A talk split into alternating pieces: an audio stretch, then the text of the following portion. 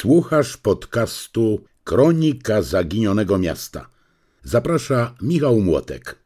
Działalność Powiatowego Urzędu Bezpieczeństwa Publicznego w Iławie to jedna z najczarniejszych kart w historii powojennej Iławy. W dodatku nie do końca zapisana. Relacji, podobnie jak materiałów źródłowych, zachowało się niewiele lub są na tyle dobrze ukryte, że nie udało się do nich jeszcze dotrzeć.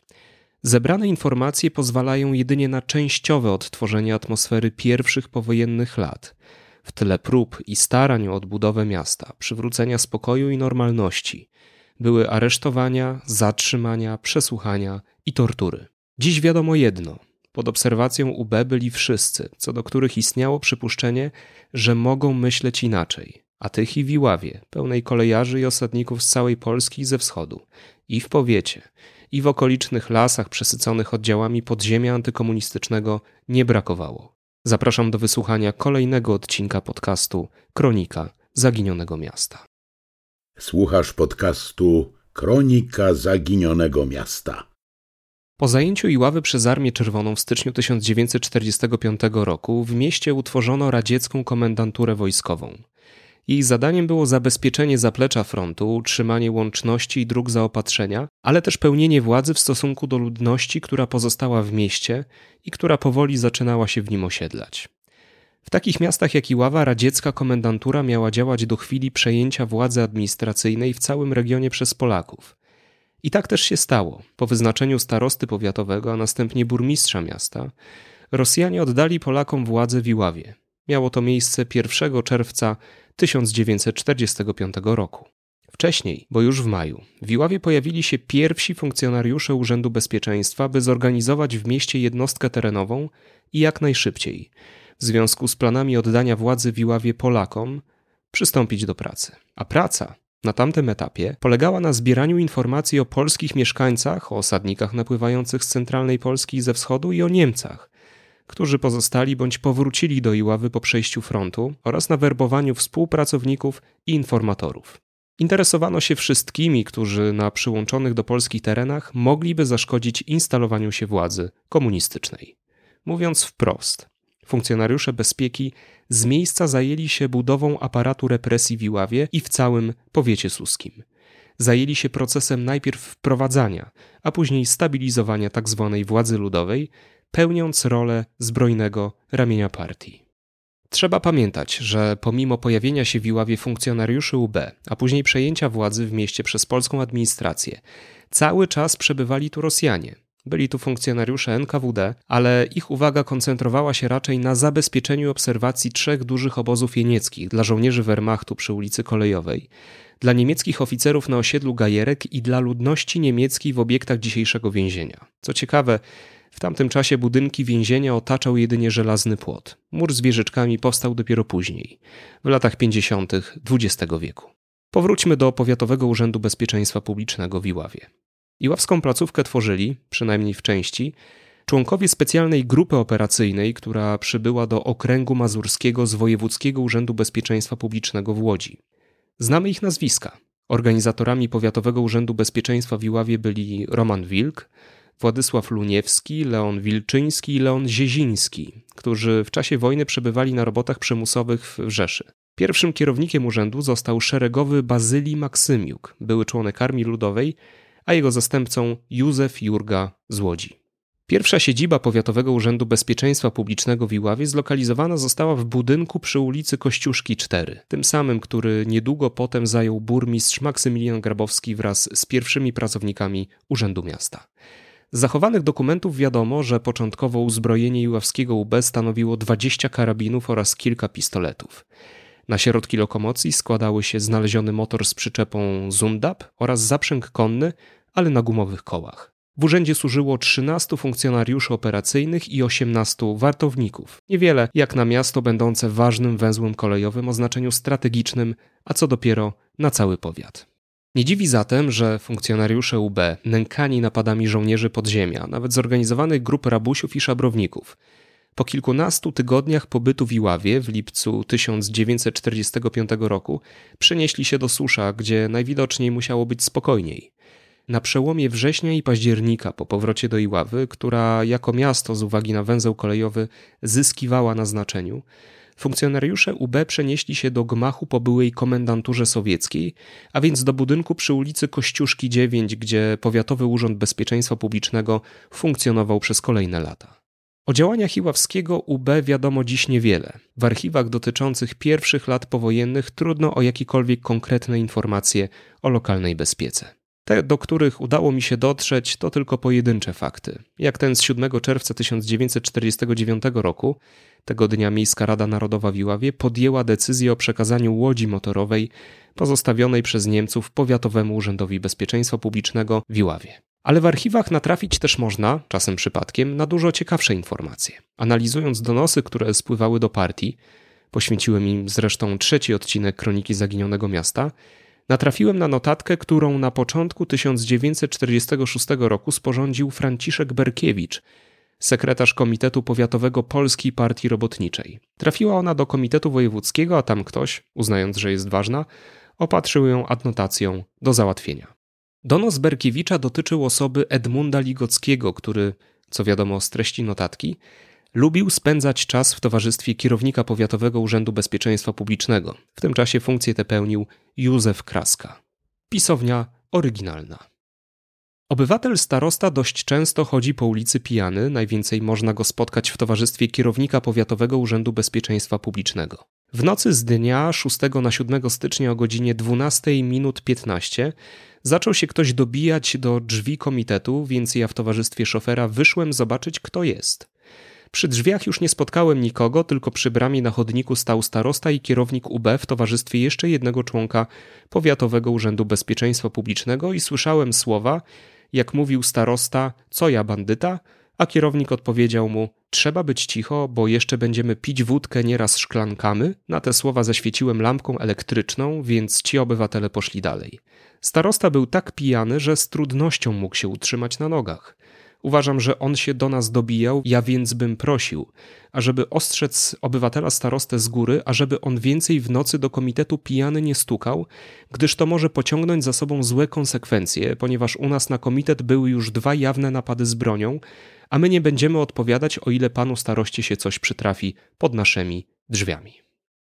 Najcenniejsze informacje o działaniach Iławskiej Bezpieki znalazłem jednak nie w archiwach, a pozyskałem od mieszkańców Iławy między innymi w trakcie spacerów po mieście, które organizuję z Dariuszem Paczkowskim. Nasze spacery to prawdziwa kopalnia wiedzy. Od lat zbieramy w ten sposób informacje o Iławie i utrwalamy je dla kolejnych pokoleń. 7 czerwca 2020 roku podczas pierwszego spaceru z cyklu 75 lat polskiej Iławy, zatytułowaliśmy go Trudne początki, Opowiedzieliśmy o tym, jak wyglądało życie w Iławie od połowy do końca 1945 roku, poświęcając sporo miejsca historii Iławskiego UB. W spacerze udział wzięli najstarsi mieszkańcy Iławy, którzy pamiętali, jak przy ulicy Kościuszki funkcjonował Urząd Bezpieczeństwa. Niektórzy znali też osobiście pierwszych funkcjonariuszy. Podczas wycieczki przytoczyliśmy spisaną przeze mnie wcześniej relację Mariana Wysockiego, częstego uczestnika naszych wypraw, który w wieku 14 lat był przetrzymywany i przesłuchiwany w pomieszczeniach Urzędu Bezpieczeństwa.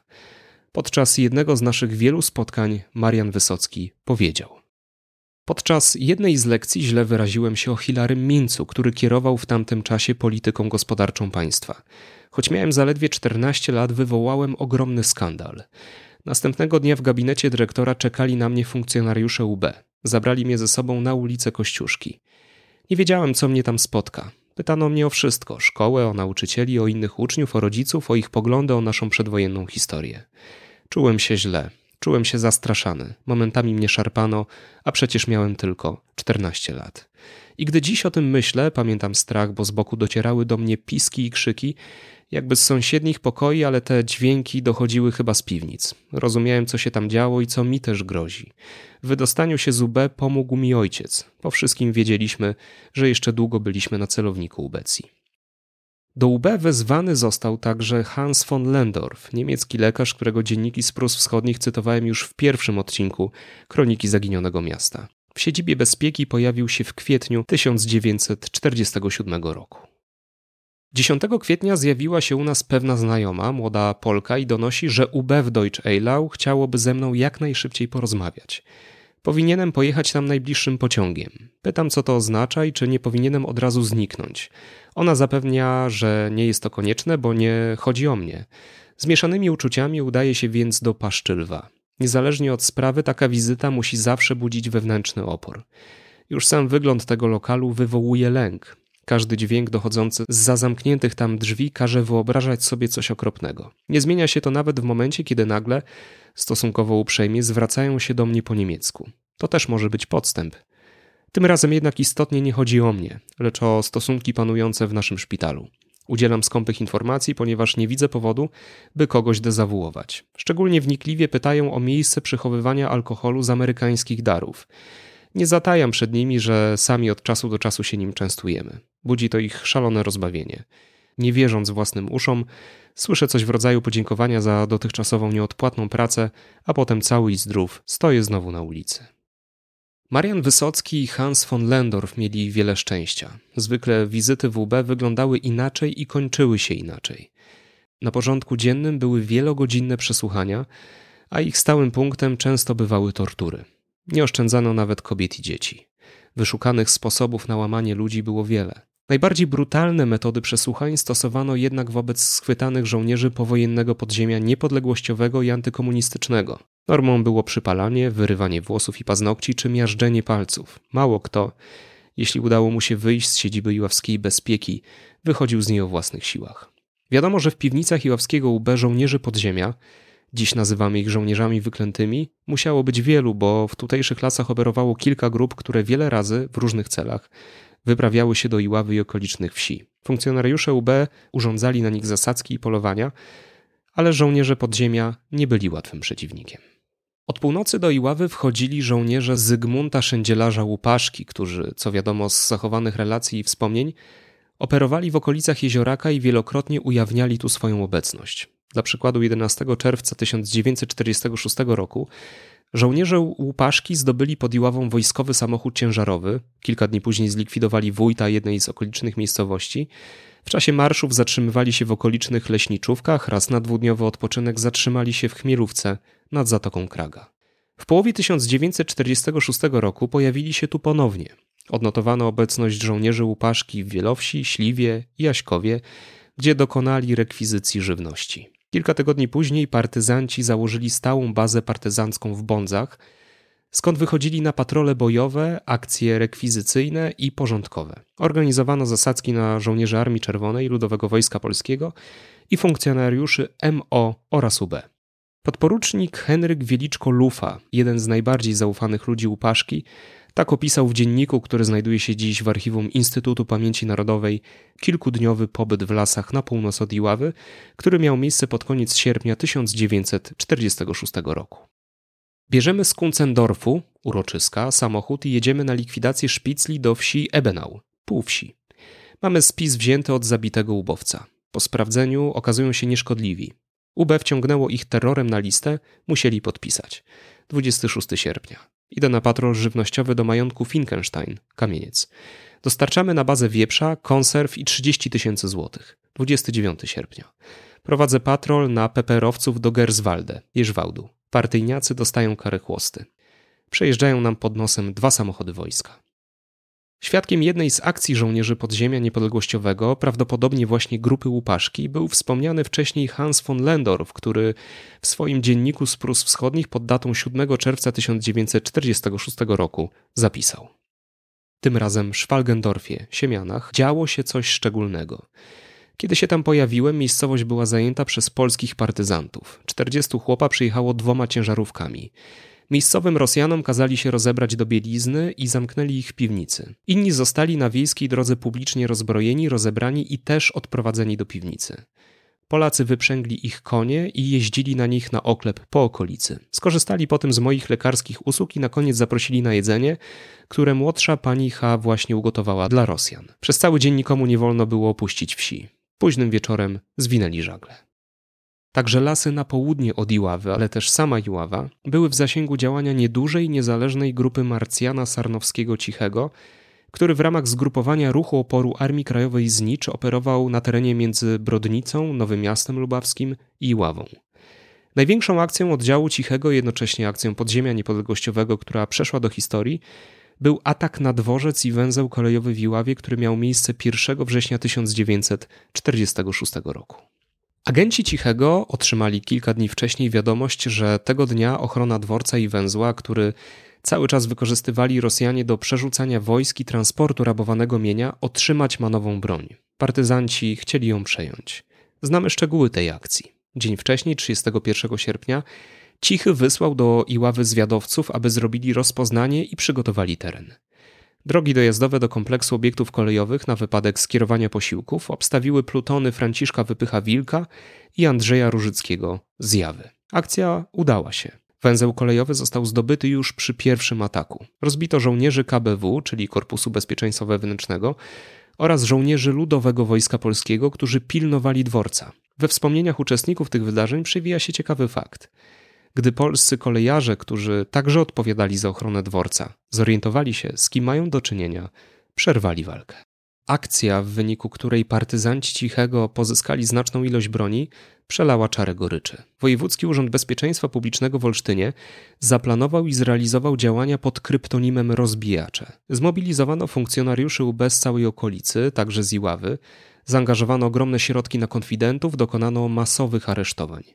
Wkrótce piwnice powiatowych urzędów bezpieczeństwa, w tym także w Iławie, zapełniły się żołnierzami podziemia niepodległościowego i członkami ich rodzin. Niewykluczone, a wątek ten często przewijał się we wspomnieniach mieszkańców, z którymi rozmawiałem, że wiele aresztowanych osób, które nie przetrzymały tortur, chowano nocami w przypadkowych miejscach pomiędzy siedzibą UB a rzeką Iławką. Aresztowań było coraz więcej. Pętla wokół żołnierzy podziemia zaciskała się z każdym dniem. Autor i wykonawca ataku na dworzec i węzeł kolejowy w Iławie, Marcjan Sarnowski-Cichy, wpadł ostatecznie w ręce UB w styczniu 1947 roku. 3 stycznia funkcjonariusze Urzędu Bezpieczeństwa z Nowego Miasta Lubawskiego dopadli go w Szwarcenowie i tam na miejscu zastrzelili. Brawurowa akcja Cichego z 1 września 1946 roku zasługuje w mojej opinii na upamiętnienie. Miejscem, w którym można byłoby to uczynić jest budynek dworca lub plac iławskich kolejarzy. Zygmunt Szędzielarz Łupaszka ma dziś w Iławie swoją ulicę na osiedlu żołnierzy wyklętych. Patronami ulic są tam także rotmistrz Witold Pilecki, Danuta Siedzikówna-Inka, Hieronim Dekutowski Zapora, Łukasz Ciepliński-Pług, Józef Franczak-Lalek, Kazimierz Kamiński-Huzar, Franciszek Niepokulczycki-Halny, Jerzy Jaskulski-Zagończyk, Antoni Heda-Szary, Stanisław Sojczyński-Warszyc, Mieczysław Dziemieszkiewicz-Rój i Henryk Flamy-Bartek.